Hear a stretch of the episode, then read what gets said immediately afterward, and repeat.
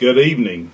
Good to have you with us today. We have been missing our Wednesday night Bible study time. We were studying First and Second Corinthians. We're still in First Corinthians, and um, I want us to go back and start doing some things. And uh, we're grateful that uh, we can record this. We won't have the interaction that we normally do on Wednesday night, but we uh, have some time that we can uh, share with one another. And I want to.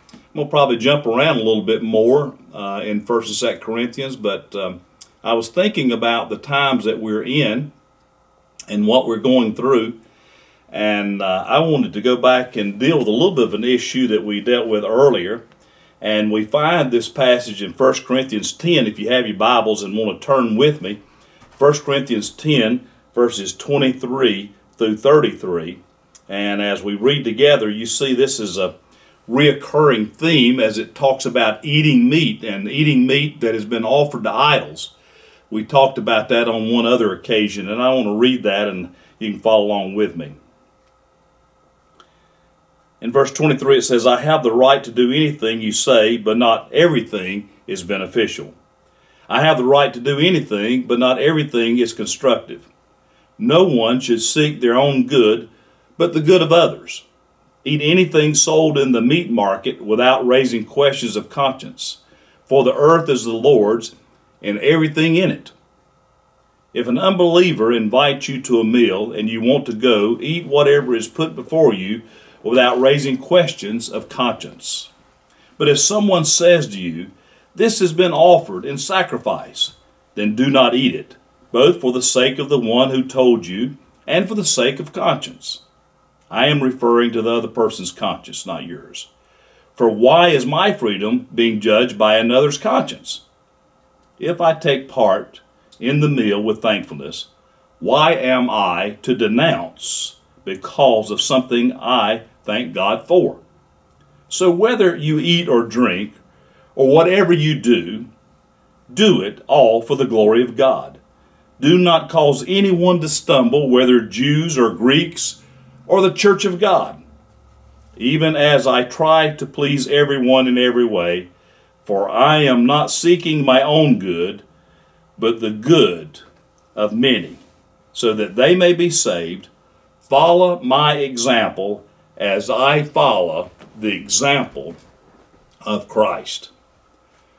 May God bless the reading of this scripture. Would you pray with me briefly? Father, we thank you for this time that we have together, although we are not together physically, we are together in a spiritual sense. And we pray that these scriptures would speak to us today and that this would be a word from the Lord in the day in which we live. Uh, those people there in Corinth, they were going through a lot of times of uncertainty and strife themselves, as we are today. We pray that you would give us clarity of mind, that you would give us wisdom as we interpret these scriptures and Father, that we would grow in our faith in relationship to you.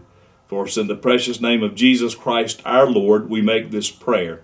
Amen. There was a lady who decided that she needed some company.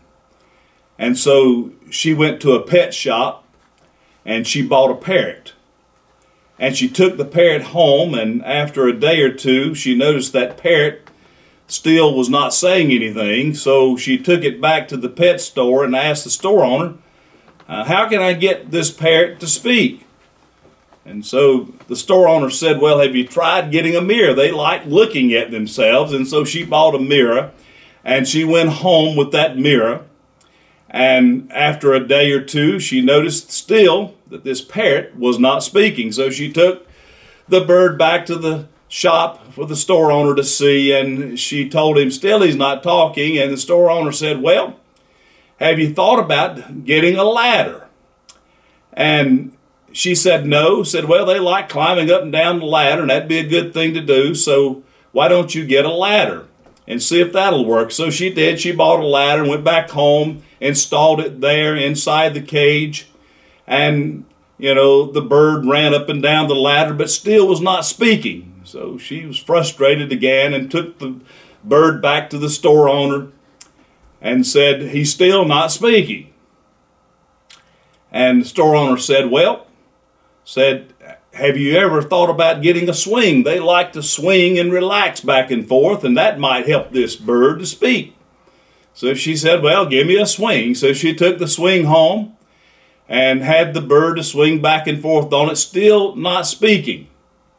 After a couple days, she came back into the store with the bird, and the bird was dead. And the store owner said, I am so sorry. What in the world happened? And she said, Well, uh, I don't I don't really know. And she and the store owner said, Well, did the bird ever speak? And said, Yeah, right before the bird died, the bird spoke. And it said, That store you're going to, do they have any bird seed? Now, that lady was getting the non essential stuff instead of the essential stuff. We hear a lot today about essential stuff in our world and whether it's essential or not for you to work or not.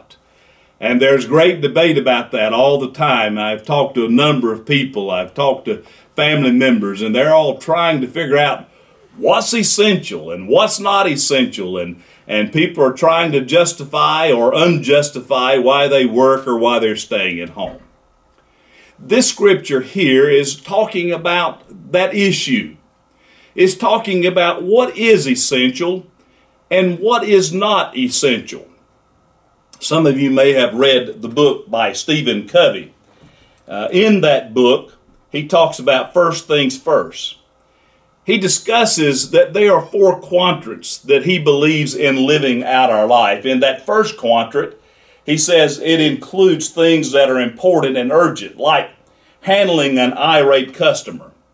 In that quadrant two, he describes that to be things that are unimportant, really like exercising and staying fit. And then in quadrant three, he includes things that are important but not really urgent, like a coworker who keeps coming into your office and interrupting your day and preventing you from working. And then he says there's this quadrant four, which includes things uh, that are not important or urgent, like all this junk mail we get. We're always having to get rid of it, aren't we? And then Covey goes on to say that most people waste a lot of time in that quadrant four, which is the waste area. He says in quadrant three, uh, that is the quadrant of deception for many of us. And in quadrant one, uh, we find that we are at the mercy of those who just find they have to have something that is urgent all the time. He tells us in that book that we would be more suited and uh, more apt uh, to help ourselves if we spent more time in quadrant two. Uh, that is in that quadrant in which we see uh, ourselves deciding between the essentials and the non essentials in our life. I think it's important that in the day and age in which we're living in, and I think the day and age in which uh, Paul found himself in dealing with Corinthians, that he was trying to decide what's really essential here and really what is non essential. In other words, what's absolute and what are those things that really don't matter that much. We have already talked about earlier in chapter 8 in our Bible study about eating meat, and Paul goes into that, and people were in a stir about it. We find ourselves seeing it again uh, in chapter 10, but Paul deals with it a little bit differently here in chapter 10 than he does in chapter 8, although it's the same issue. For you see, oftentimes uh, we get locked in and focusing on things that really does not matter, and that's what was happening here. Years ago, a popular writer wrote that the job uh, is not for us to set priorities. That's easy. He said everybody can do that. The reason why so few executives concentrate is because they are setting uh, post priorities. That is, deciding what tasks not to, t- to uh, be able to tackle and not being able to stick to that decision. I think oftentimes we can get caught up in the trivial, in the things that really don't matter. And if we do that, then we find ourselves losing time and taking care of those things that really do matter. I think that's what Paul was dealing with with these people as they were arguing back and forth and they were discussing what it was uh, that really was important in trying to decide that. Paul deals with this in his letter to the Corinthians, even though the setting is different from our situation that we are presently in today. Uh, we find the Apostle Paul, nevertheless, uh, it's relevant for us as we think about the world that we live in and all the challenges that we face today. Uh, we find that there are demands upon our attention to put into focus what is it that really does matter. Now, they were arguing back and forth about the food and idols. In other words, you see, many of these people, uh, they had come along worshiping idols. It was a very uh, odd place that they were living in, in that there was idolatry and there was also immorality in Corinth. And so some of these people who had been converted, they had been used to worshiping these idols and they had been used to eating that meat. Now they had had this conversion experience. They had accepted Jesus Christ and they felt as though they were doing something wrong by going back and eating uh, this meat of the idols. Others who knew nothing about that, uh, we find here Paul saying in the scriptures, that's okay. That's all right. Uh, and then he flips it over and says, well, if it's bothering your conscience, maybe you need to consider what you're doing. Whether the Corinthian believers ate the meat or they do not eat the meat, that choice would bring them closer to God or drive them further away from God. And so we see here really Paul is saying this is a non essential. There's something more important than that. Now, we have seen it uh, scarcely possible to live in any Greek city in that day and time in which uh, they were not daily coming up with this problem of eating meat because they were always making sacrifices to the idols. And so this was not something that was going away as we find Paul uh, addressing this time and time again here in the scriptures.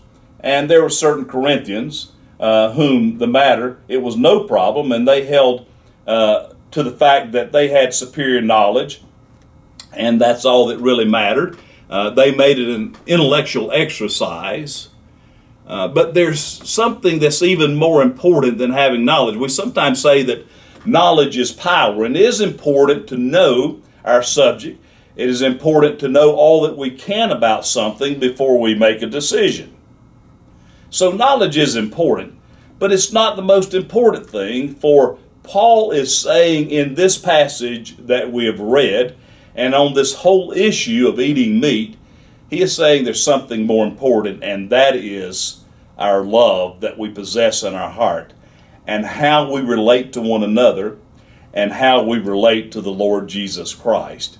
And so we don't need to put somebody else down because they don't have the same maturity or intellectual capabilities or the same learning patterns that we do, we're not to put them down, but we are to treat them too as first class citizens because that's how God would have us to treat all people. So he is saying in this passage uh, whenever you eat meat that is offered to idols, uh, then that's okay uh, if you don't have a real problem with it. But if you have some qualms with your conscience, he's saying, then you need to step back and take care of that. Paul uh, argues that if you say that there is absolute no harm in eating this meat offered to idols, you're really hurting and bewildering the consciences uh, that is those who have offered up to idols. So uh, there was some debate that was going on uh, about the spirits of evil that existed in those days and how they were continuing to affect people. And Paul is just saying to those that it bothers and that it pricks their conscience, do away with that. Get rid of that. In other words, uh, it must be given up for a Christian uh, who never can get away from that and is causing a brother or a sister in Christ to stumble. If it's causing them to stumble, Paul is saying, stop where you are there are some things in this passage that I think that Paul is hitting at that I think is important for us to hear that may be essential in our practical daily living among other people uh, from time to time. I think number one is that uh, what is safe for one man may not be unsafe for another. Uh, it has been said, and blessedly true, that God has His own secret stairway into every heart, but it is equally true that the devil has his own secret and subtle uh, stairway into every heart as well. Uh, we may be strong enough to resist that temptation, but it may well be that somebody else could not resist that same temptation. Something may uh, be no temptation to us whatsoever, but it may be a violent temptation to someone else. Therefore, in considering whether we will or will not do anything, we must think not only of the effect that it has on us, but the effect that it has on other people. Uh, and it may pull them down. And I think that leads to the greatest truth in this passage of all. No man has the right to indulge in a pleasure or to demand a liberty which would become the ruination of somebody else. Uh, he may have the strength of mind and will to keep that pleasure in proper place and perspective, uh, but we find others that action may cause them to falter and to fall. And we find an indulgence which may be the ruin of someone else is not a pleasure, but rather we find that it is a sin. Now, Paul adds that there are some things that are absolutely essential and the key in us living out our Christian faith. Now, we find we must prioritize those things that are absolute and those things that we find uh, that are essential versus those things that are non essential. And we find here in 1 Corinthians 10 31, Paul writes, So whether you eat or drink or whatever you do, do it all for the glory of God. Now, that's an essential thing that Paul is talking about that we should do. Uh, what does it mean uh, here that to do all things to the glory of God? Well, perhaps as we look at the definition of Webster and what it says uh, here to us about uh, glorifying something, to glorify means to make or to make seem or better or larger or more beautiful. To do all things to the glory of God then would mean uh, to do everything in our lives in such a way that it will help us uh, to make God look better or larger or more beautiful in this world that we live in.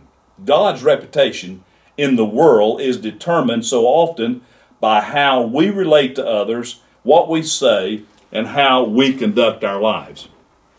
Some of you may have read his books, and some of you may have even been able to hear him uh, preach. Uh, James W. Moore, who was senior pastor at St. Luke's United Methodist Church in Houston, Texas. He tells of a time in his life in which he had a day, and it was a hectic day. It was one thing after the other that was demanding his time, very serious problems, emergencies that were occurring. He had been busy all day, and now he was uh, way past his lunch hour in the afternoon. He was on his way driving to another meeting, and he realized in going to that meeting um, that he wasn't going to have time to eat anything that night. And he hadn't even eaten lunch. So he stopped by this little sandwich shop. He had about 15 minutes. And he noticed this lady in there. She was very methodical and he ordered this sandwich. You know, when we're in a hurry, we, we want to get it done quick and move on. And it seemed like time just stands still and folks are slow. Well, this woman uh, was moving like the pace of a turtle. She took one piece of bread and put mayonnaise on it. She took another piece of bread and put mayonnaise on it really slow. And then she pulled out the turkey and unfolded it and put it on one side and then put it on the other side. And he was just about to tell her uh, what he was thinking. Uh, and here's what he was going to tell her he said, Look, forget about the sandwich. I really don't have time. I will just have to starve to death. Thank you very much. And just before he could say that, uh, out of the words of this lady who was fixing the sandwich, she said, Aren't you the pastor of St. Luke's Methodist Church? He says, Yes, ma'am, sure am. She said, I can't believe this with a big smile. She said, My husband and I have been watching you for some three years now. You see, he had a stroke, and we can't go to church, and we stay at home and we watch you. And I can't tell you how much your sermons have meant to us. We've learned a lot about God. Matter of fact, we've learned more about God since listening to you than at any time in our life. Just to show my husband that you came by, would you would you sign this napkin? He said, I sure would. She said, You was about to say something. What was it? He said, Well, what I was about to say was this You make just about the finest sandwich that I've ever seen in my life. And he left, and he was thinking as he left, My gracious, wonder if I'd have said to that woman what I thought what would it have done to affect her relationship to Jesus Christ? What would it have done to say who the church is? He realized then and there that it's not just what he is saying in those times that are good for him, but even when we feel as though something that we've got to do is really, really important, maybe it's not quite as important, maybe it's not as essential as we think it might be. He had made a real impact on this lady's life, and it showed as they had this discussion together. We find here in 1 Corinthians 10:33 that Paul writes this: For I am not seeking my own good, but the good of many, so that they may be saved. Now, this is an essential thing, isn't it?